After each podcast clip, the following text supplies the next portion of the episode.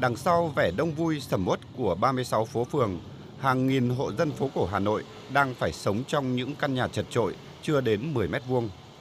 Sâu trong những con ngõ hun hút, ngày cũng như đêm, đèn điện phải bật quanh năm. Hàng trăm nghìn người dân luôn trong tâm trạng thấp thỏm, lo âu, không biết gia đình mình có thuộc diện buộc phải di rời không hay được ở lại theo đề án giãn dân phố cổ. Khổ mà, rồi cái ăn cũng thế, cái ở cũng thế rồi là các cái sinh hoạt hàng ngày ấy, vệ sinh này nọ kia đấy rất là phức tạp mà trong một gia đình ấy nó có bốn năm thế hệ đấy sinh hoạt là ông bà này bố mẹ này con cháu này hàng ngày như nào đấy rất là khổ khổ là khổ chứ đấy đấy nó ở chật trội quá là nhiều cái nó phức tạp nó va chạm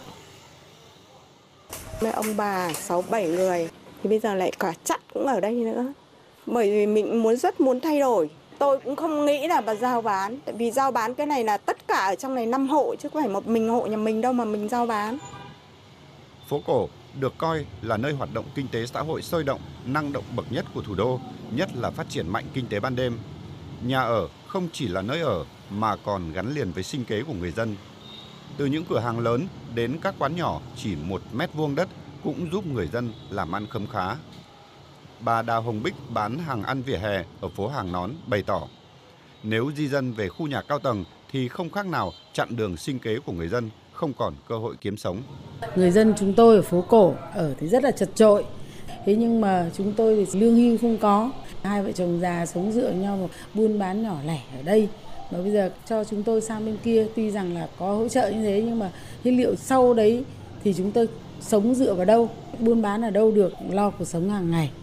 Ờ, giải tỏa như thế sang bên kia thì chúng tôi chỉ là ở rồi nó ừ, không khí thoáng mát thế nhưng mà cuộc sống hàng ngày thì chúng tôi chưa biết trông ở đâu Đối lập với cảnh chen chúc chật trội ở phố cổ, năm block nhà cao 9 tầng, khu chung cư phục vụ đề án giãn dân phố cổ trên địa bàn phường Thượng Thanh, quận Long Biên đã cơ bản hoàn thành nhưng lại ở trong tình trạng cửa đóng then cài.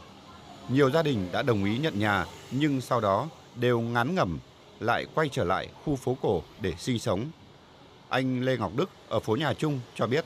À, gia đình tôi cũng đã sang bên khu mới để xem rồi thì phải nói là khu mới thì nó hiện đại hơn là khu phố cổ. Thế nhưng điều quan trọng đó là về kinh tế, về thu nhập của gia đình. Khi mà hiện tại chúng tôi đang ở phố cổ và đang kinh doanh, có một nguồn thu nhập khá là ổn định và khi sang khu đô thị mới thì chúng tôi vẫn chưa biết là mình sẽ làm gì để có nguồn thu nhập khi mà chúng tôi ở trong khu chung cư, ở các nhà cao tầng thì chúng tôi không thể nào buôn bán được cái mất nguồn thu nhập hàng tháng, hàng năm của chúng tôi thế cho nên là chúng tôi quyết định là chưa muốn di chuyển cũng tại quận Long Biên, khu tái định cư 67 Đức Giang đã đón các hộ dân ở số 42, 44 Hàng Bạc về ở từ năm 2009. Tuy nhiên đến nay, nhiều hộ gia đình đã phải bán nhà đi nơi khác do không tìm được công việc tại nơi ở mới.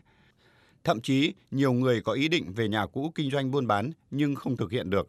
Ông Phạm Ngọc Lưu, bà Lý Thị Ngọc chia sẻ. Sang đây nó khoảng độ mất 3 tháng, buồn, cả vân vân, chán rồi dần dần nó quen trung chung cuộc sống thì sang đây là cái không thể bằng được bên phố cổ. Sang đây thì nó thật để đi giao hàng cái thì nó xa, cho nên mình bỏ nghề.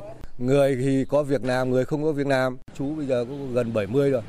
Thì nói chung cuộc sống bây giờ thì vẫn phải là chui tầng hầm là trông xe hàng ngày và làm chân bảo vệ. Họ động viên mình là để cho mình đi. Họ chỉ bảo là đi sang bên này sẽ tạo công an việc làm cho những người không có công an việc làm. Nhưng mà đâu có được như thế. Có hứa nhưng mà có là thực hiện được đâu. Sang đây thì cuộc sống nó sẽ khó khăn hơn là ở bên phố. Chứ ở đây chung là khó khăn lắm. Những người có tuổi ở nhà, người ta đi làm thuê, công việc bất bình Đề án giãn dân khu phố cổ được thực hiện từ năm 2002 với mục tiêu di chuyển trên 6.500 hộ dân với khoảng 27.000 nhân khẩu trên địa bàn 10 phường. Đề án phân làm hai giai đoạn và ban đầu dự kiến kết thúc vào năm 2020.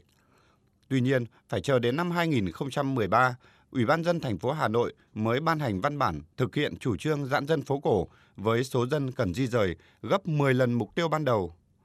Ban Quản lý phố cổ Hà Nội cho biết, hiện mới chỉ di rời được khoảng 250 hộ, chủ yếu là các hộ dân sinh sống trong di tích, đình, đền, chùa, trường học, cơ quan. Số còn lại, hàng nghìn hộ đang ở trong tình trạng đi cũng dở, ở không xong. Ông Đặng Đình Bằng, Phó trưởng Ban Thường trực Ban Quản lý phố cổ Hà Nội nhìn nhận đối với các hộ trong diện giãn dân bắt buộc thì áp dụng cơ chế giải phóng mặt bằng sẽ thuận lợi hơn. Nhưng đối với các hộ trong diện tự nguyện, nếu không có cơ chế chính sách hấp dẫn, ở đầu đến chắc chắn sẽ khó vận động được người dân di rời.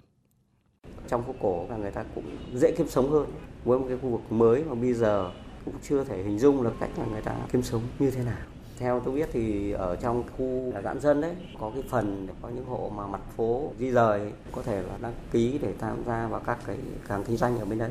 Thế nhưng mà không phải là ai cũng có thể có cái điều kiện như thế được. Thì thực sự là mình thấy là cái đấy là cũng là cái khó. Đây là cái gọi là giãn dân tự nguyện. Chủ yếu là mình thu hút bằng cái khuyến khích động viên họ. Cũng chưa có cơ chế để có thể là áp dụng các biện pháp trên. Thì nếu mà khuyến khích thu hút được họ thì họ sẽ đi. Bên cạnh bài toán lợi ích sinh kế của người dân thì việc chậm trễ xây dựng khu giãn dân do nhà đầu tư không có năng lực tài chính, dính đến sai phạm, lừa đảo đã bị cơ quan pháp luật khởi tố cũng là nguyên nhân khiến dự án giãn dân phố cổ khó triển khai. Hà Nội giãn dân đi đâu đến nay vẫn chưa có tòa nhà nào trong dự án giãn dân phố cổ được xây dựng dù trước đó năm 2015 sau lễ động thổ Dình Giang 16 khối nhà cao tầng tại khu đô thị Việt Hưng nhưng đến nay khu vực này vẫn là bãi đất hoang, cỏ dại mọc um tùm.